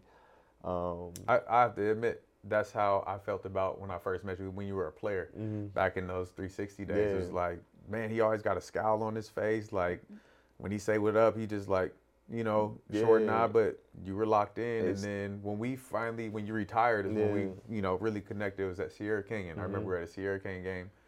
Can't remember if it was high school or middle school, and you just had retired. And Mhm. man, we chopped it up. I don't know for Yeah. almost the whole game. Yeah. And we just started chopping it up, and um, yeah, man, to for us to just kind of let our guards down, For man. sure. That that uh perception of someone else is uh, insecurity inside yourself, probably. So, You know, you know, it's crazy. Like I think because of what you and I have built, people like to ta- uh, put us against each other. that is wild. You know what I mean? And like we have great conversations all the And it's- time. it's funny because, you know, I don't. I'm not in competition with anyone, and I I see everybody's lane as being their lane, right? And yeah, we both are in middle school space, but like we're two completely different like institutions, right? Um, we're two totally different programs. Um, I, I don't know, man. I, I just, it's just people. I was I refer people to go to the district when they have someone like, hey, I need extra training. Hey, go to the district. You gonna get good instruction. They're legit. yeah, You got a facility on time every time. You got man, like what? Yeah, like it's- this is what it's- it's about. and that's just people, right? Like Frank they- sent his own relative to Core. Right. Say, hey, my, Right. my cousin needs to coming know to to play. Core. Uh, Robert Wynn, who's at Yeah. Arcadia now. Yep. Yep. at Cool. Arcadia, doing his thing doing his so, thing. yep. Yeah, and, and it's, you know, it's just the culture, man. Like, and because of the scowl, because of I, obviously I'm walking, I'm solid 230. You know what I mean? Yeah. Six four. Like, like the natural thing is like, oh yeah, he doesn't want to be bothered. And it's like, nah, bro. Like, if you got a question, man, just ask. I'm just, I'm not just gonna openly smile. Hey, you know what I mean? But, Right. but I, I am approachable. Um, and and above anything else, man, I love these kids. You Yes. know, um, I love the kids. They can play for me, not play for me. Uh, I'm here for them, you know, and I, I really feel like that's my purpose in all of this. Um, it's just to be a, a, a asset and to add value to, to their lives and their careers and just be a resource for the families. 100%. Yeah. Now you can fix the net. My God, I go. love that new segment. that was the fix the net segment. Um, dope. Um, man, uh, just want to touch this on a, on this a little bit. Coaching your son, Mm-hmm. what's that been like? What's that experience? I see him playing man, playing high level basketball as an eighth grader right Yeah. now, man. What's that experience been like coaching him? It's uh, man. So so, it's funny. I just had this conversation, right? Like, he calls me coach, you Mhm. know, um, and as much as I I get to watch him grow, I don't get to enjoy it, right? And it's because I'm coach, right? Like, imagine he's having a good game. And we're in the heat of the battle. I can't sit on the sideline like some parents be like, "Man, my son is hooping." you Mm. know, I got to stay locked in on the game. And I think when he scored, because he's been playing for DNA Prep High School, and he scored his first basket um, in the uh, what was that tournament in the summer? The I forgot what it was, but it was the it was a Vegas tournament where all Yeah. the colleges go to, and I'm thinking to myself, my 13 year old son is playing against 18 and 19 year old kids. You know what I mean? And and like he just, you know, did a pump fake, got to the basket, shot a floater, and then the very next play did a pump fake side dribble three and started doing the little thing. And I'm just sitting there like, after the game, I, he sat next to me and I kind of looked at him. I was like, like man, you got your first basket, you're not happy? He's just sitting there like trying to straight face, and I could see the smile behind the face, right? But like, he's had an interesting journey, man, where he's still skinny. You know, he turns 14 in February, so like even in, in today's basketball, he's playing up. You Yeah. know, even though he's true of age. Um, so I watch him, and he's always played against older kids, right? So, um, because of that, his roles have been one of something somewhere where he didn't have the ball. He had to play like a shooter's role, come off screen, stand in the corner, play defense, but he couldn't play against you know the Oakland Soldiers or stuff like that that were they were stronger, more athletic. Um, and now he's played high school. He's second on our high school team in three point makes as a 13 year old eighth grader, right? Whoa. So we played in our first middle school tournament this weekend, and he didn't make a lot of shots, but I'm looking at his movements, Yep. right? I'm looking at his confidence. He shot 24 free throws in three games, right? And what that means to me is he's evolving, right? I can't enjoy it and watch it as a dad, but as a coach, um, I'm looking at you know my shooting guard turning into somebody that can handle the ball and make decisions, Yeah. right? And then when I go home and I can go back and watch it in film, I can kind of be a dad. You know what I mean? Um, Are you always going to coach him? No. Okay. So you want to Yeah, enjoy that time? Yeah. and- Yes. Like I think um, being a former player uh, and seeing high level development, right? I have to be very, very careful with who coaches my son.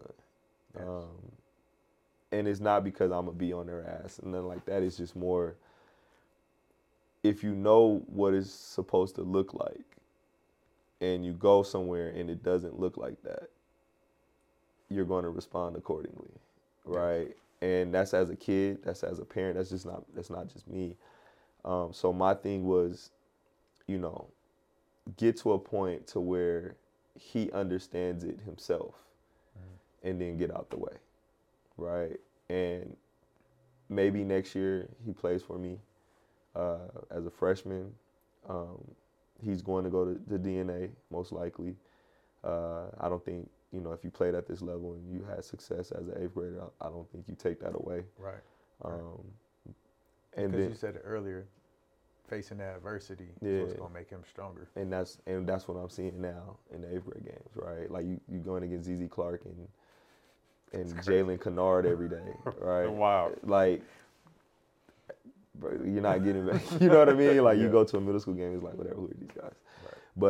But um, you know, we he's already set goals for himself um, for his freshman year, um, and we're just working towards that. You know, so it's it's been cool, man. Like like everybody hasn't experienced it.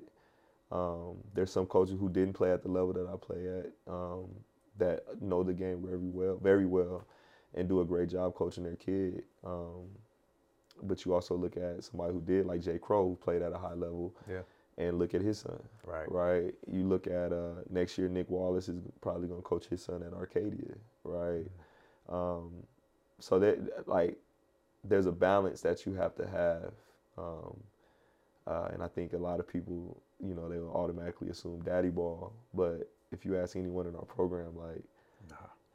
you the accountability that you have to be you have to like learn how to deal with adversity right? And be accountable for your actions. You don't get that by playing daddy ball right? So i don't even care about scoring and you know winning all these games in AAU be if especially if it means i'm jeopardizing his future. You know what i mean? Like Yeah. you want you want them to go through the struggle. If if i wanted you know to see his his success i just hold him back and he'll play seventh grade right. you know what I mean? Like, and then I'm doing whatever you know with everybody else. Not to knock it, just I, he's not in that place, Yeah. right? Like he's in a place to where he's having some success and it's still a struggle, right?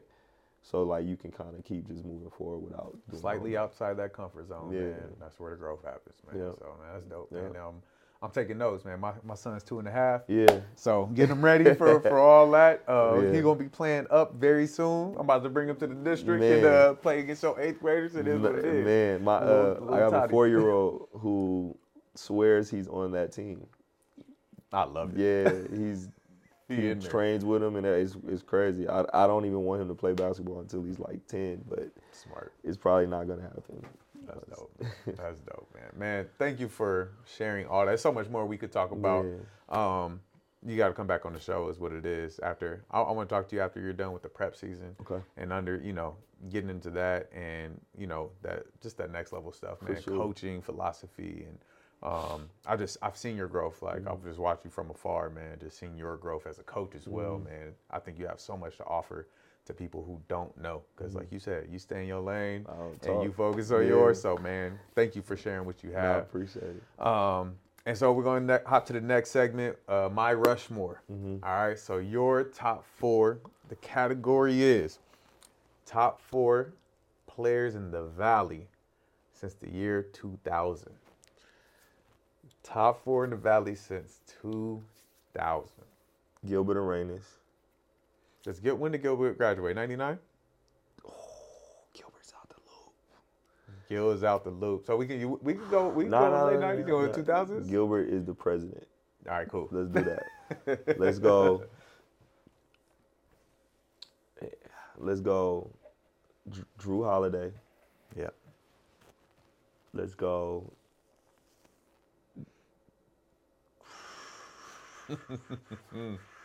it's, this is four. Yeah. No, no particular order. Just your four. Um,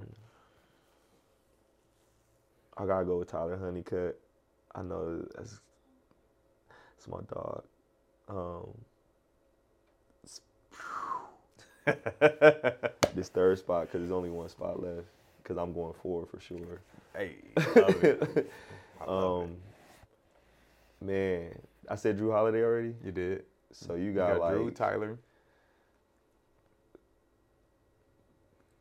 Nick and Jordan gotta be one. I'm sorry.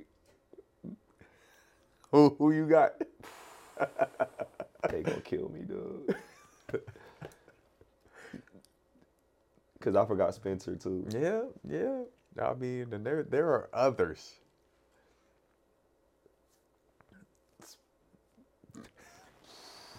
This is a tough one. I I, I made it. All right, you got Spencer Dinwiddie. You got Man, your mountain got eight people on it right now. know. What we doing? I'm I'm on there though, so I'm not. That's, I love it. I love it. Uh, we gonna go Jrue. Who else got a ring? Uh, Jordan. No, Jordan got a ring. Jordan got a ring. Jrue Jordan, S- Spencer. Spencer. Are you so Tyler's off? Nah, heck nah. You got you got to keep Spencer's off, and you put Tyler, Tyler, then you- and me Love it. with with honorable mention, Nick, Spencer. Who else? Who else? There's a lot. I mean, so I go to this early note. Like you got you got the Kihei Clarks, the Johnny Juzangs of the world. They ain't in there yet, but they on their way. Mm-hmm. yeah, they on their way. They Hey, listen, man. Okay, I'm gonna give you my four. These yeah. are my four. Okay, so I definitely have Jrue on there. Mm-hmm. I definitely have Jordan on there. Um, I never got to see you play in high school, so respect to you. Mm-hmm. No never got doubt, to see no you play. doubt. I got to see them play actually.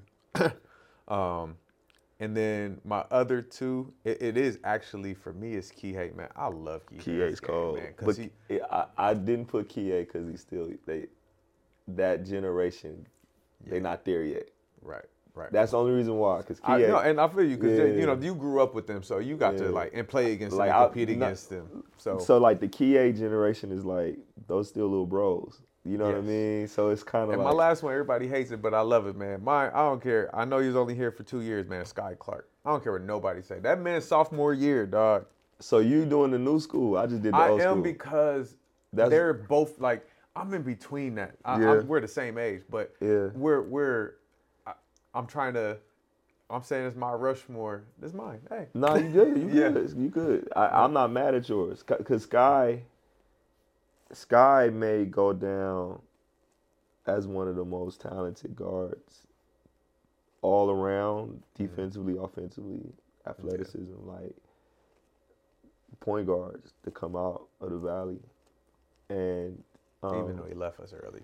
Right. He let he let you know. Yeah, no, it's all good. yeah, yeah. He know his love. He know where he from, yep. and they still claim Cali. all day. And now ZZ's back. So. And ZZ's back. You So right. full ZZ's circle. back. So, um, the other thing is ZZ, man. Like, ZZ special, you know. And the thing I love about ZZ the most is that he knows that he still has a lot to learn, right? And to be able uh, to have that humility, even with everything that he's accomplished so far, um, is is is a gift. Yeah. You know what I mean? So. I can argue, and not to start any beef in the house. I- I can argue that ZZ may give Skyy a run for his money. Woo! You heard it here first on Yeah. EYG. I want to. I, I like that fade, but Yeah, nah, all love to the Clark family, man. That's Yes, dope, sir. man. Um, this is where we flip the script. Yep. You become the interviewer now. Two questions for me could be any, about anything in the world: Mm-hmm. basketball, business, marriage, kids, whatever. Um,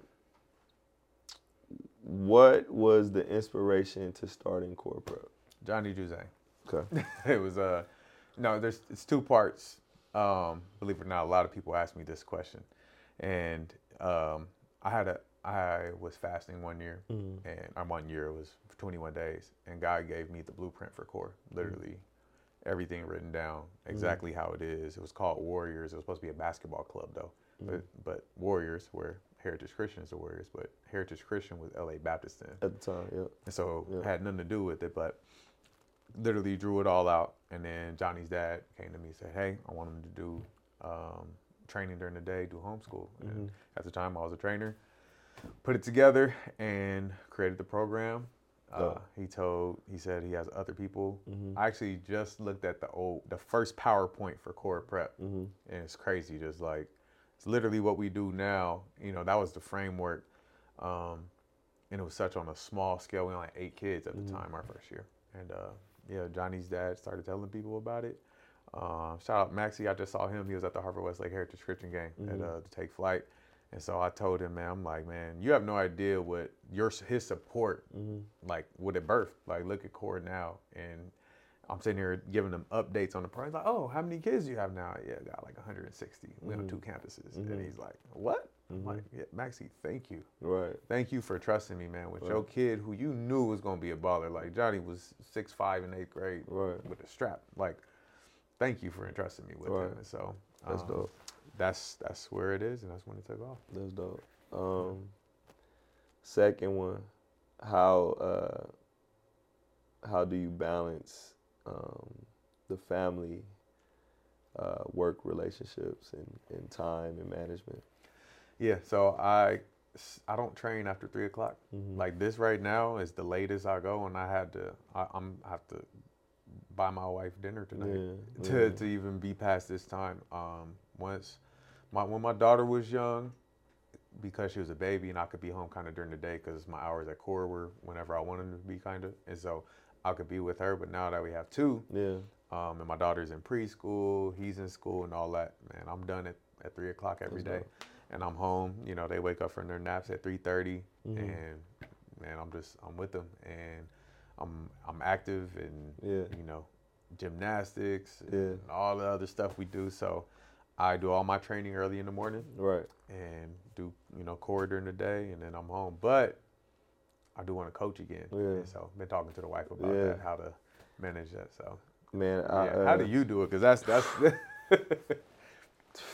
So, I talked about how when I retired, right, I, district wasn't the first thing we did. Um, I built a sports agency um, called FSM, Fundamental Sports Management. I was contracted to build the branding, to basically build the whole thing, right? So it was a guy out in San Antonio.